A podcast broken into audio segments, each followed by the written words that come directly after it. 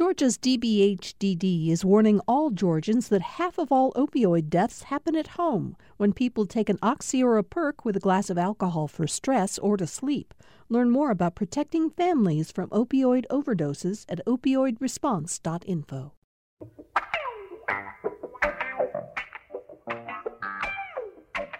So uh, last night, while the presidential debate was underway, I was reading, as were uh, Sam and Amelia, uh, some of the posts that people were putting up on social media.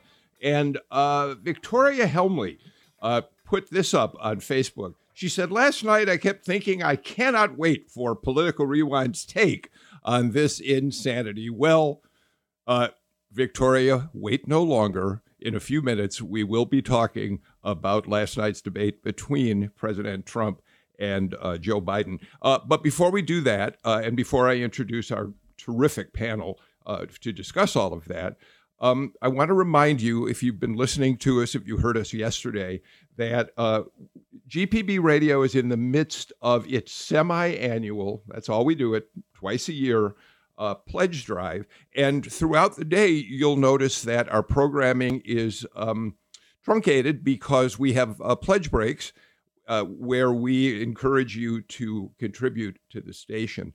Um, as I said yesterday, our bosses here at the radio side understand how important political rewind is, especially right now with just five weeks left before the election. And so when we said to them, Can we please do our show? uh, pretty much uninterrupted by pledge breaks. We didn't even have to beg. They said, of course, uh, we understand that the show matters more than ever right now. But, but, in not having those pledge breaks, which really do work. Um, as you hear all of the exhortations to contribute, you typically respond. So I'm asking you right now, we're not doing pledge breaks during the show today. I'm going to mention it now and a little bit later on please, if you are not yet a supporter of GPB Radio, we really need your help. All of our programming is paid for by listeners.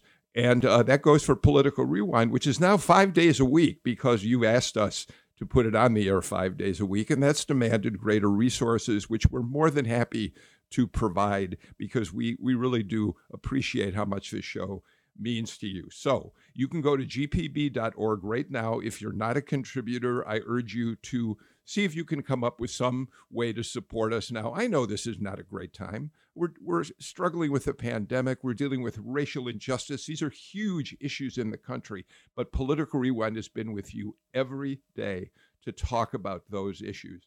So please help us at gpb.org. My thanks to Bryant, to Lorraine. Uh, Bryant's from Rabun Gap, Lorraine from Cumming.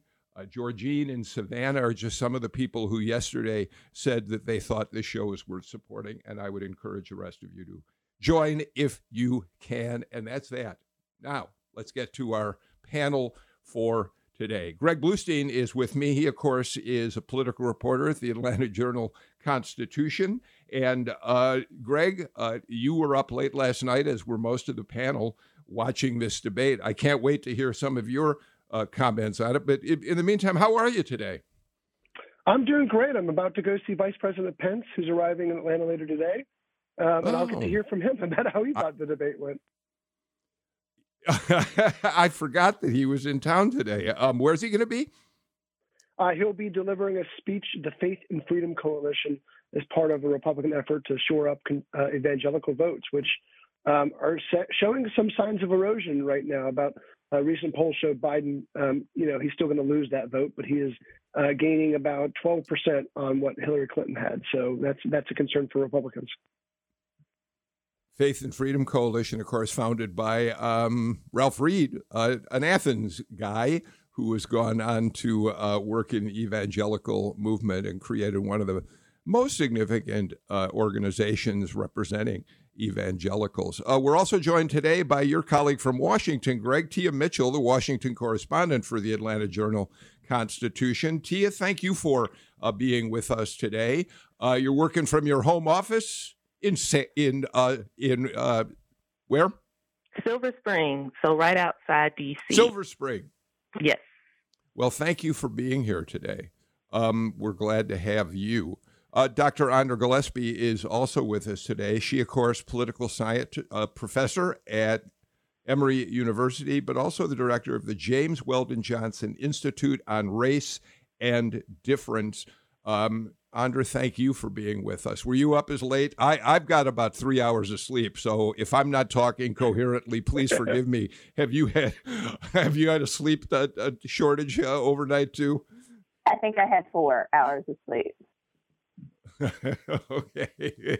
Well, I think we'll still have a good conversation. And your colleague from Emory University, Dr. Alan Abramowitz, who also is a professor of political science, joins us as well. And Alan, at some point uh, during the show today, we'll talk about the debate for a while. But when we move on, um, we're going to talk a little bit about a piece you just posted on Larry Sabato's Crystal Ball that uh, right now suggests pretty good news for Joe Biden as he uh, looks for electoral votes in the election, right? Right.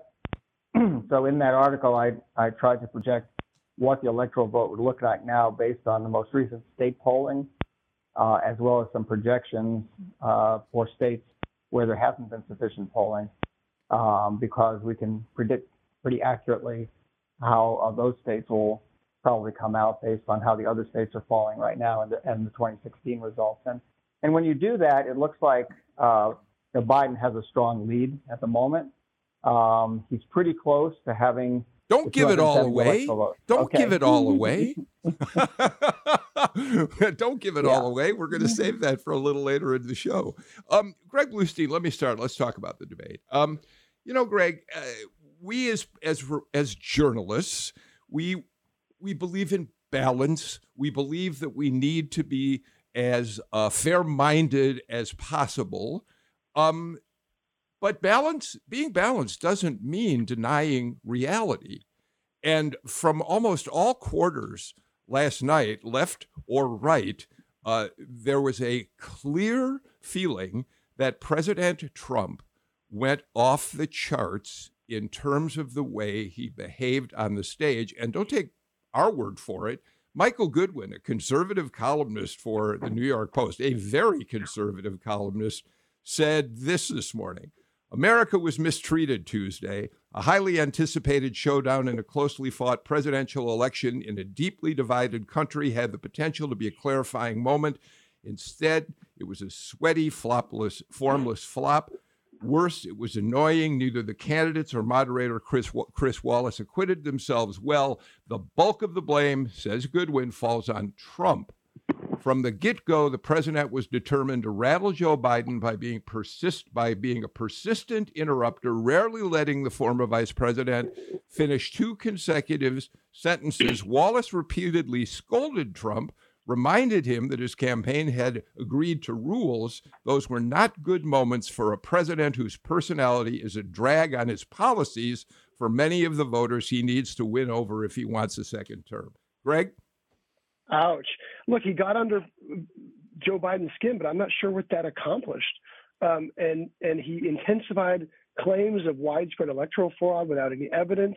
Uh, he he he tried to batter and bruise Joe Biden throughout. He interrupted him more than 70 times, according to a CNN count. Um, but I, I just thought it was a, a disaster, uh, and, and I, don't, I, don't, I can't imagine any undecided voters being swayed by that 90-minute mess of a debate. And I think calling it a debate is actually an overstatement. I mean, look, Trump called Biden stupid. Biden called Trump a clown and a liar. That was just the first 15 minutes, and, and that set the, the tone for constant interruptions, crosstalk, name calling, bickering. My wife gave up about 15 minutes into it. Uh, I didn't hear really any legitimate policy discussion that broke new ground between the two throughout the entire affair. Um, Tia, could anybody look good on that stage, or whether they were one of the candidates or Chris Wallace, given the way that it unfolded last night? Was it a, a losing proposition for everybody? I think once President Trump decided he wasn't going to follow the rules, you know, it's hard to have a healthy conversation with anyone um, any two people if you can't agree on kind of the rules of engagement. And I think early on it became very clear that President Trump was not willing to follow the rules of engagement. And that, of course, emboldened Vice President Biden to, you know, be combative and and mouth off a little bit. And again, as as you guys have said, um, the moderator just really didn't have I don't I think the moderator failed to anticipate how bad it could get. And so they really he didn't have Chris Wallace didn't have like any options other than to try his best to overtalk them and that didn't work. You know, so I think there are definite lessons unfortunately like with many things with the President Trump administration, you know, he's requiring us to to think about you know new options for a new way of operating that perhaps set a new precedent? So, you know, it's really hard to sort of describe what we saw last night and not swear. Um, and I think that that kind of sums up sort of what was problematic about that particular debate. Um, in some ways, it was very classic Trump. He hit all of his talking points he said all the things that he says every place else. So I think you got a good picture. And we're used to him being pugilistic, and I think he thought that by being pugilistic, uh, that somehow Joe Biden was going to melt into a puddle, and. Biden didn't. And that was all he had to do last night was to basically appear sentient, and he did. Um, and so, in that respect, you know, Biden certainly gets a lot of credit. But I think the larger question is what damage does this do to the presidency? What damage does this do to us reputationally? Um, my brother usually does not let his kids watch the news, in part because he's trying to filter out bad stuff that he doesn't want to explain to them. But for some reason that I don't know yet, because I haven't talked to him um, in person, he let his kids watch at least the first part of the debate. And my seven year old niece said, Don't they know that kids might be watching this? And I think that that's all that needs to be said about sort of like the decorum of last night. Um, yeah, I mean, I agree with everything that that's just been said. Um, to, to, me, it, it, almost seemed like Trump uh, was treating this as if he was at one of his rallies, uh, and that he was basically just trying to uh, speak and communicate to his base, the kind of people who show up for his rallies. Uh, the kind of behavior that we saw, the language that he used, um, his refusal to condemn white supremacy, his uh, continuing to raise questions about the legitimacy of the election and mail-in voting. The, I mean, these are all things we've heard before, but we particularly hear them when he's out on the campaign trail talking to his strong supporters at these campaign rallies. So uh, the problem is that this is a much, much broader audience, including a lot of voters who are not in his base. And he is trailing in this election by all measures we have available. He needs to change that. And he's not going to change it by behaving as if he's only interested in communicating with his base. You know, it's understandable that uh, those of us who are, you know, trying to uh, analyze politics right now look at this debate and talk about whether Trump did better than Biden, Biden won over Trump, whatever. But I think some of the most interesting observations that we've gotten at Political Rewind are from people who had a different take. Uh, so here's just one of the tweets that came into Political Rewind last night. James Kelly said, Civil discourse is officially dead. America lost tonight. Let's see if Biden now declines the remaining debates. Well, we can talk about that in a minute, but but but James Kelly expresses a feeling that an awful lot of people had, which is we all lost. This was our loss. We didn't have an opportunity to hear two people have a a, a, a, smart conversation about things that matter greatly to this country right now. Greg, I want to play. It's interesting. I picked our sound bites for the show today at about 4:30 this morning. Uh, the first one we're going to play to you happens to be pretty much the same one that NPR News just did, but I think it's worth listening to it again. I'm not going to answer the question Why because, you answer that because question? the question is the question Supreme is Court justice, the radical question, left. Will you who shut up, on, man? Listen, who is on your list, Joe? This Who's is on your so list? right, gentlemen. Is, I think this we've is ended so this. He's going to pack the court. We have en- We're no, not going to give a list. We have ended this segment. We're going to move on. So, Greg, obviously that was a question about the Supreme Court. Uh, uh, Trump had, or, or Chris Wallace had asked Biden whether or not he really was going to support the idea of expanding the Supreme Court to have a more balanced court. Um, and uh, Biden didn't want to answer that, and that's how that exchange unfolded. But you know, will you shut up, man? Um, there are going to be Biden supporters who think he was brave and forceful uh, to uh, give that back to the president. Uh, but there are going to be people who say he contributed to the uh, to the unfortunate uh, tone of last night with comments like that. Yeah, you're exactly right. And the Biden campaign, or at least his supporters, are already selling T-shirts with that phrase "Will you shut up, man?" on social media. Um, but that was a that that was an uh, example of how this ugly affair was was. Although I think President Trump took the lion's share of the credit for the ugly affair, uh, Joe mm-hmm. Biden didn't help himself, uh, especially with uh, some exchanges like that. You, are right, and some people will say that he that he was valiant in his standing up uh, against President Trump, but um, you know he he he he played into the chaos. And really, to me, the Twitterization of this debate, it might as well have been President Trump reading from his Twitter stream and replying and retweeting and all that um, brought to a debate stage. And we saw how how that just does not work at all to have an effective dialogue about about policy discussions. So here's the dilemma here, and you know, and I will acknowledge that political scientists um, haven't studied this because this hasn't been an issue before. Um, like, what do you do when somebody does that? Like in that situation, because there is, you know, there's a fine line between keeping it classy and sticking up for yourself. So, will you shut up, man, is better than walking over and punching him in the face.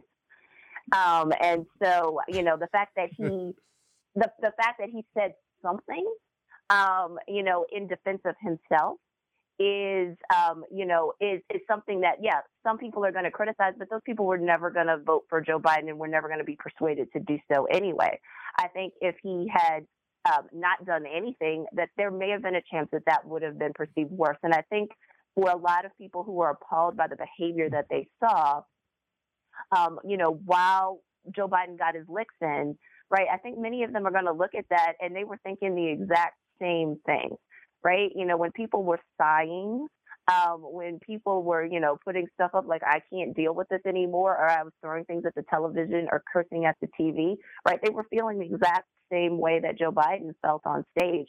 And so, you know, will you shut up, man, is or calling him a clown was actually somewhat benign. Um, you know, and depending on your vantage point, perhaps the right thing to say.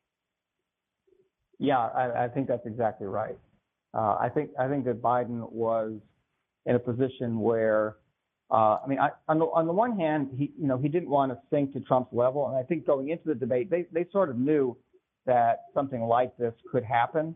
Uh, maybe they didn't expect it to be quite as bad as it was, uh, but he you know he didn't want to be pulled off his talking points. He wanted to uh, be able to speak directly to the American people and give them some idea of what he wants to do if he becomes president. But at the same time they knew he could not completely ignore personal attacks and and uh, attempts by Trump to shut him down. That he had to respond pretty forcefully to those things to just to show that he is in the game. And he knew that you know his his supporters uh, uh wanted to see him do that. And if he didn't do it, they would have been very disappointed. So uh, we talk about the overall tone of the debate. Tia, let's break down some of the moments that uh, uh, people are talking about today and how they may have exposed uh, who these people are as candidates. Um, so, Tia, I'm going to play a soundbite and give you the first chance uh, to react to it. Chris Wallace, late in the debate, asked President Trump if he was once and for all willing to condemn white supremacists, and here was that exchange. Are you willing tonight? to condemn white supremacists and militia groups sure. and to say that they need to stand down and not add to the violence in a number of these cities, as we saw in Kenosha and as we've seen in Portland. Sure, Are you I'm prepared to, to specifically that, do it? Well, I go would ahead, say sir. I would say almost everything I see is from the left wing, not from the right wing. So what are you what if are you, you look, what are you saying? I'm, I'm, willing to do anything. I want to see well, peace. Then do it, sir. Say it. Do it. Say it. Do you want to call him what do you want to call them? Give me a name. Give me a white name. Supremacists and Who white would you like me to condemn? White Proud supremacists boys. and right Proud Boys. Stand back and stand by. But I'll tell you what. I'll tell you what. Somebody's got to do something about Antifa and the left because this is not a right wing problem. His this is a left wing. director. This is a left wing problem. White supremacists. Tia, this so, is one more opportunity that President Trump has had to uh, condemn white supremacy, and he continues to not only not do it, but to encourage Proud Boys, one of the more violent of the white uh, uh, supremacist organizations. So this, unfortunately, I don't. Again, we said it before. I don't think this is going to change anyone's mind who currently supports President Trump. And those who already felt President Trump was racist or at the very least encourages racism, this enforces that because the president had a chance to take a stand, and just like he did after Charlottesville, instead he creates these false equivalencies. Because while Antifa can has been problematic in certain ways, Antifa is not um, attributed to nearly the level of violence as white supremacist groups and the Proud Boys specifically. So to pivot and to fail to specifically speak to that group in any way that condemns them sends a message. But unfortunately, I don't think that message is going to resonate with the people who currently don't think President Trump is a racist.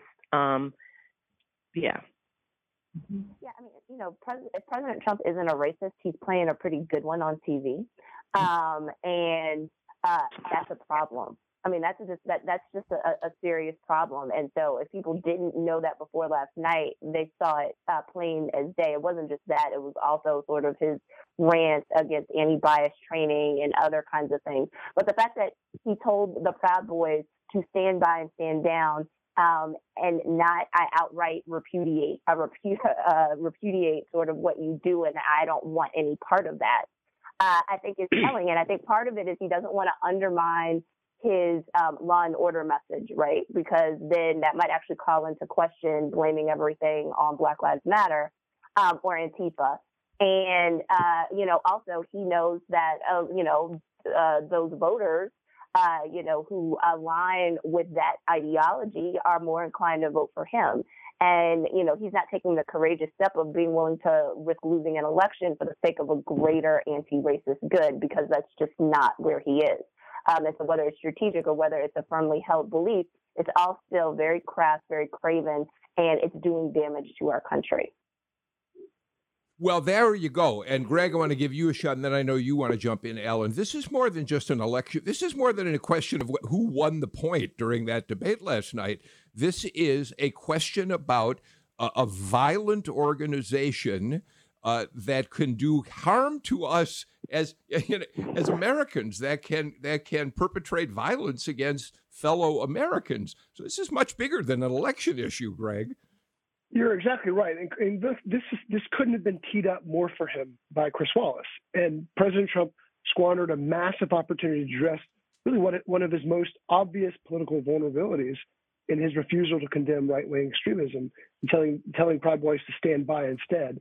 And the Republicans I heard from last night were worried about down ticket after effect of of that outright refusal. This can't be called fake news. This can't be called, you know, this can't be easily spun over. This was seen by tens of millions of Americans on, on live TV, where he had he had it just laid out right in front of him to just say, yes, I condemn any sort of right wing extremist violence, as well as you know he could have added eh, left wing stuff in there too if he wanted to um, but he didn't, and and, and the entire uh, the American electorate was there to see it. Alan, from an electoral standpoint, I think this is nuts.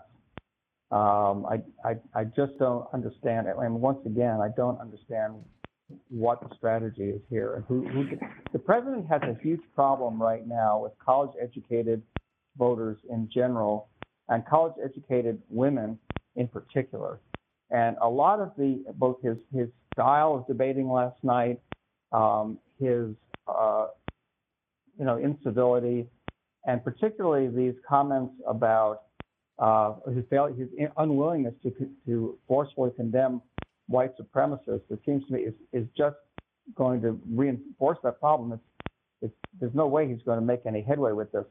And, and you know, as, as Joe Biden tried to point out, in fact, we know that the danger, the violence, and the level of violence is much greater from the far right than it is from the far left right now. All right. That said, I, I want to. I want you know. Many people have commented on the fact that it became clear that President Trump did not go in with much of a strategy other than to try to intimidate both the moderator and Biden, which at times he seemed able to do. But but I'm wondering, Tia, if in fact the president on a couple of occasions may have put Joe Biden in an interesting corner. Um, it, and and this relates to a soundbite we're going to play right now in which the president says to Biden, uh, Your support Bernie Sanders, Medicare for all, you've got a socialist agenda. Um, why don't you just fess up? Here's that exchange, and then Tia, let's talk about it. You agreed with Here's the Bernie deal. Sanders to the The manifesto. whole idea- Let- Now let you're him- disavowing it. There Go ahead. is no manifesto. Number Please one. let him speak, Mr. Number President. two. You just lost the left. Number two. I, I, You just lost the left. You agreed with Bernie Sanders on a plan how, uh, folks, that's absolutely folks, agreed do you to, have any and under that idea plan, what you have this clown's socialized, They doing? call it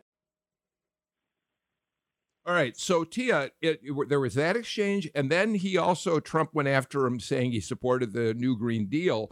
Big deal for AOC, and Biden said, "No, I don't. I have my own plan." I wonder if if the president did, in fact, rather cannily uh, expose some of that uh, the problem that Biden is going to have with the left, and how people like Alexandria Ocasio Cortez are going to respond today.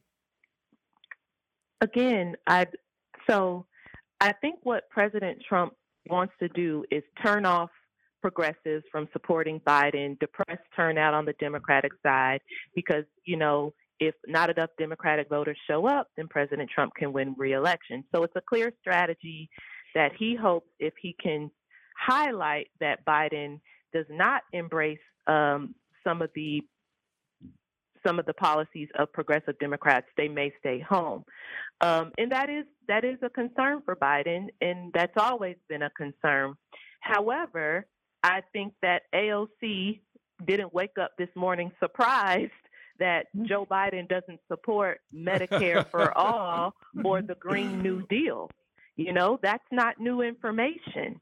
And I think progressives have been grappling with this since Biden won the the South Carolina primary. You know, so yes, this is a concern, but I think that for most Democrats, from the left to the center, their bigger concern is not another Trump uh, term, and I think that is probably going to, you know, usurp their other concerns with Joe Biden.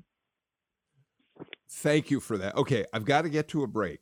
When we come back, we can continue talking, weaving uh, aspects of the debate into our conversation. But I really would love to move this conversation toward the impact it may have here in the state of Georgia on voters and how people are going to line up. Candidates on the ballot are going to line up around what happened last night. As we go to break, uh, our good friend, Dr. Carlos Del Rio at Emory University, had a great tweet last night. Here's what he said. He said, Watching the debate is giving me a pre existing condition. You're listening to Political Rewind. We'll be right back. Thanks for listening to Political Rewind. If you like this show, you'll also like Georgia Today. It's a daily podcast from GPB News bringing you compelling stories and in depth reporting that you won't hear anywhere else. Join me, Peter Biello, for this quick and convenient way to get the best of GPB News' extensive coverage of the topics that matter to you, delivered directly to your device every weekday afternoon.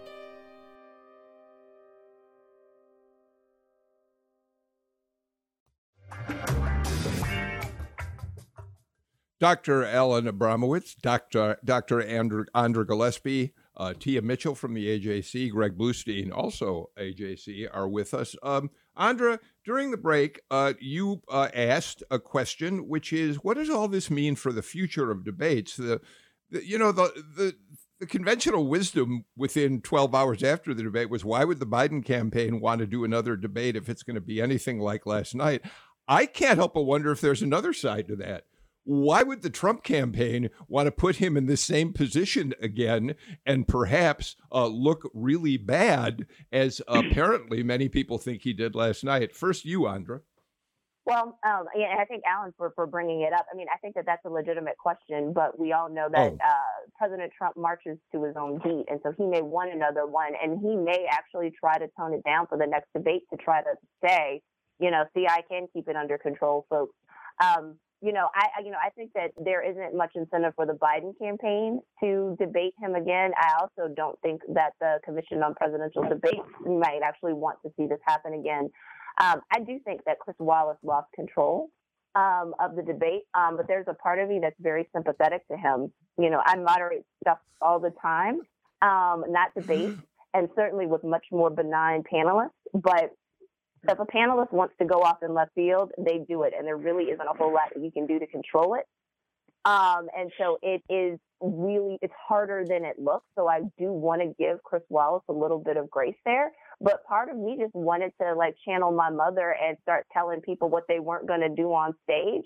And um, you know that's that, that's hard to do when you're in that type of a, a pressured environment. But if they're not gonna if they're not gonna behave and they have a history of not behaving, you know, I think that there you know there could be something to be said for constructive disengagement.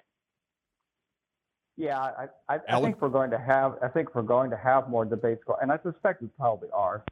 Uh, but I would not be surprised to see the Presidential Debate Commission uh, deciding to make some changes in the rules and format, and one in particular that I think has been suggested by a number of people in the aftermath of last night's debate could be very helpful, and that is that the moderator should have a mute button available, uh, and that perhaps uh, one of the candidates uh, should, who's not speaking, the one while the other one is uh, answering a question, should be muted. Now, that may not work for the entire length of the debate, but at least for the segments where the candidates are supposed to have a segment of time to to, to answer a question, uh, that that it would be very helpful for any kind of rational discussion to have the other candidate, especially if it's President Trump, not be able to constantly interrupt.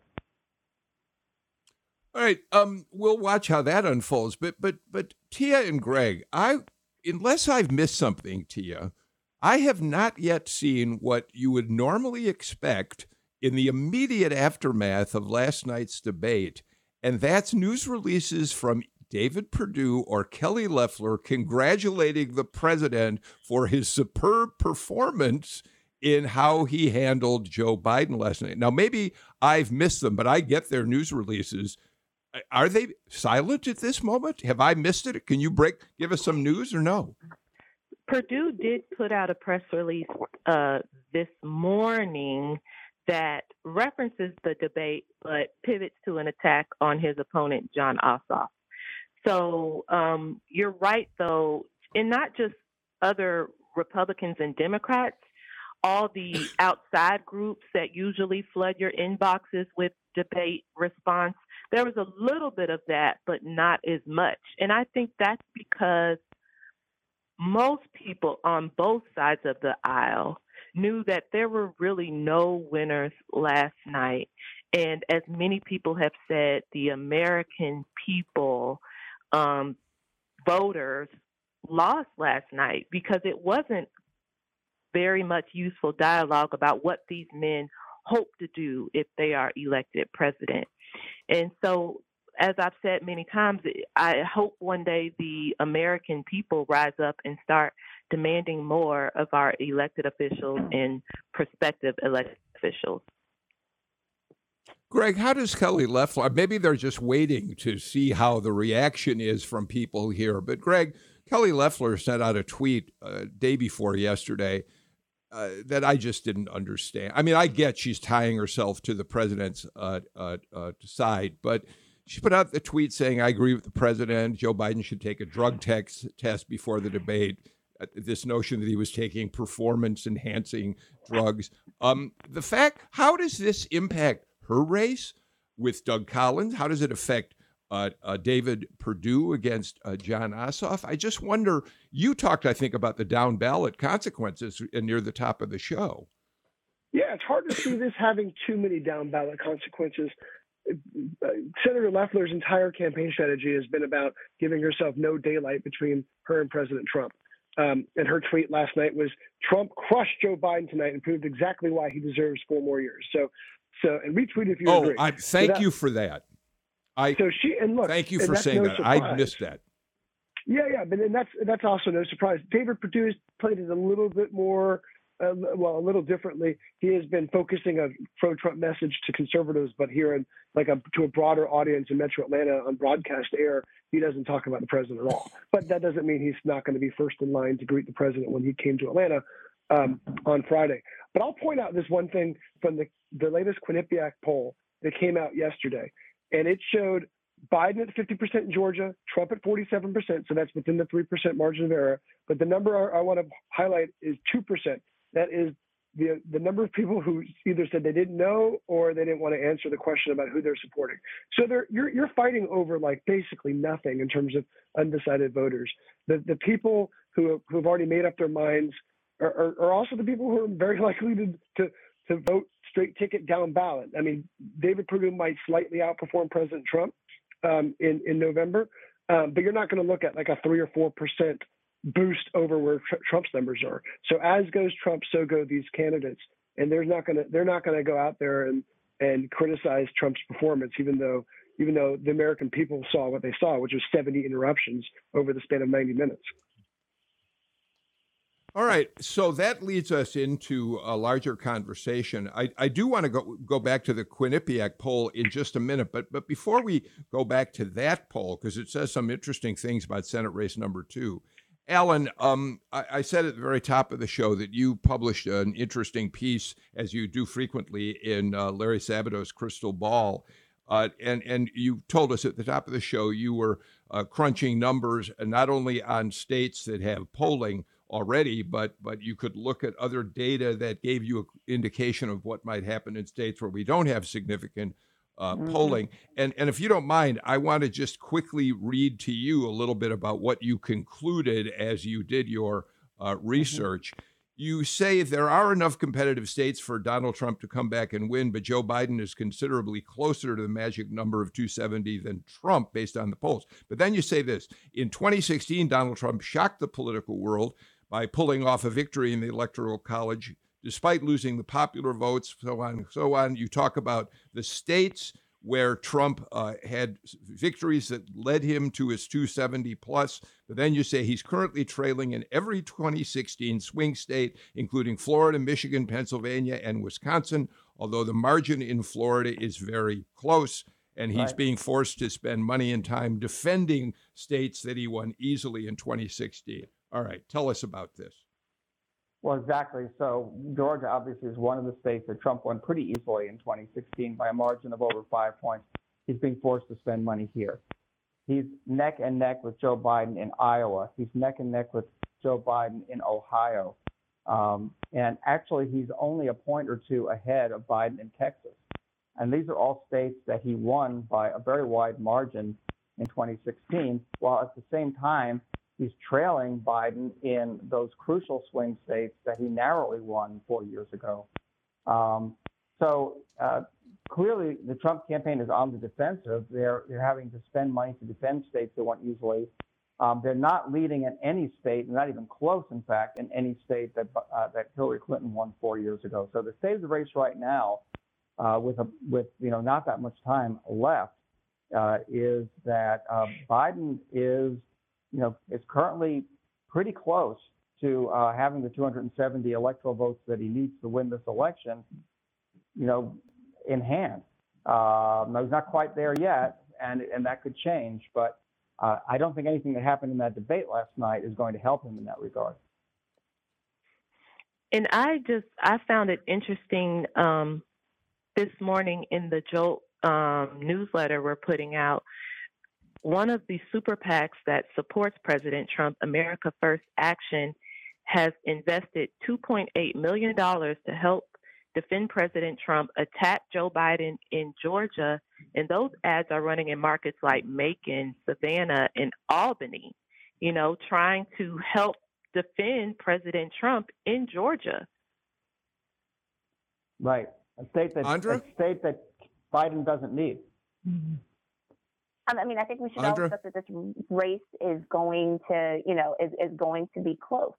Um, and so, and, and so, you know, we expect that Joe Biden is going to win the popular vote. It's just a question of what the distribution of votes is going to look state to state. So I think the calculus that Alan is pointing to suggests that there um, are states uh, that are much more competitive than they were in 2016, and that uh, Donald Trump who you know, we haven't talked about fundraising yet, is behind the eight ball in fundraising, is now having to expend resources in places where he shouldn't have to in order to maintain a comfortable electoral college lead. Uh, Alan, um, every time we talk about polling on this show, my boss, the CEO of Georgia Public Broadcasting, sends me a note saying, Why do you keep talking about polls? We know what happened in 2016 when people said Hillary Clinton was going to win the election. And, and she makes a point that polling is only a snapshot of a moment, it is not a prediction of the mm-hmm. outcome of a race. Never. So, why shouldn't people like my boss be skeptical when we talk about what the polls say about Biden being at or close to 270? Uh, well, first of all, I would say that um, there's always reason to be skeptical, uh, and that yes, some of the polls in 2016 missed the mark, especially in some of the swing states. Although the, the national polls on the whole are pretty close to the to the actual numbers. Uh, 2018, the polls did very well, um, but the main thing I would say is that 2020 is not 2016. And, and if you compare Biden's lead with Clinton's lead four years ago, what you see is that Biden has had a not only a somewhat larger lead overall, but he's had a much more consistent lead. Uh, and that's true nationally, and it's true in most of these swing states where he's ahead.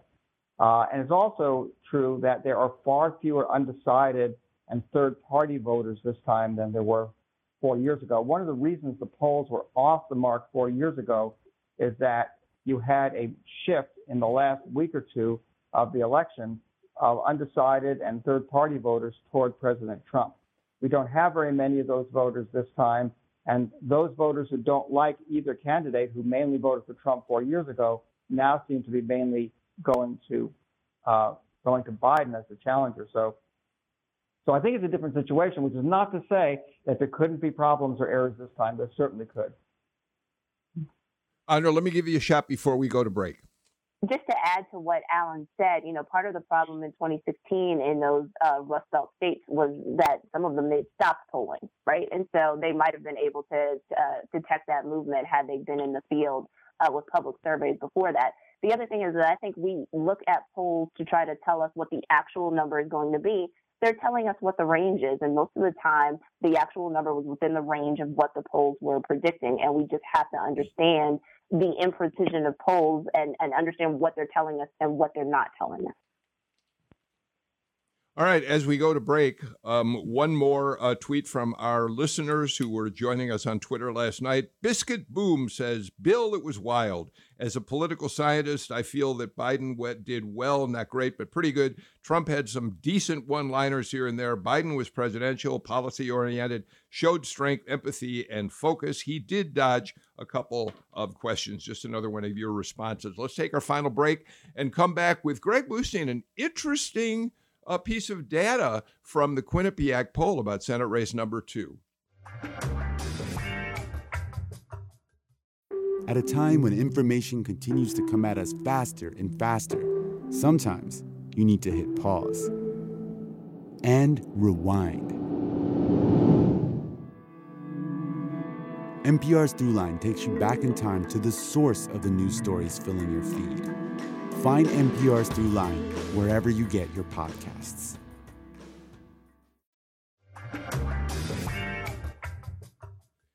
Greg Bluestein, yesterday you had at AJC.com what we old timers from the old Chicago newspaper days like to call a scoop.